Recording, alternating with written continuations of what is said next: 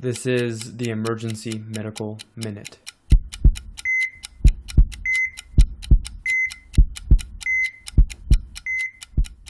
Okay, this will be quick. Um, probiotics for acute gastroenteritis. Concept really compelling. Um, under duress from illness or medications, the GI biome is altered, so we use probiotics to come to the rescue and kind of restore the natural balance.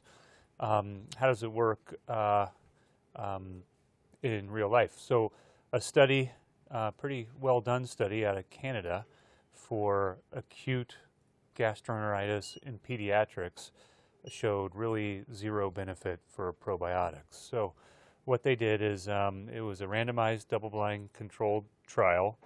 Uh, 886 pediatric patients in six Canadian emergency departments with acute gastroenteritis, acute diarrheal illness, uh, less than 72 hours of duration. They randomized them to five days of probiotics or five days of placebo.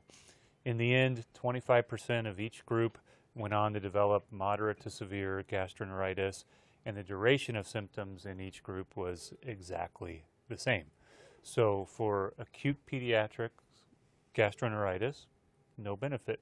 It doesn't mean that there's no benefit for, for anything else, but um, uh, specifically in a pretty well done trial with good numbers, um, looks like it probably doesn't hurt, but most likely doesn't help. So, quick. Emergency Medical Minute is and always will be about free medical education. Medicine's most prolific podcast is successful because of our supporters, donors, and of course, our listeners.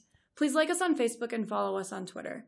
And if you support spreading free medical education, please donate at our website, emergencymedicalminute.com.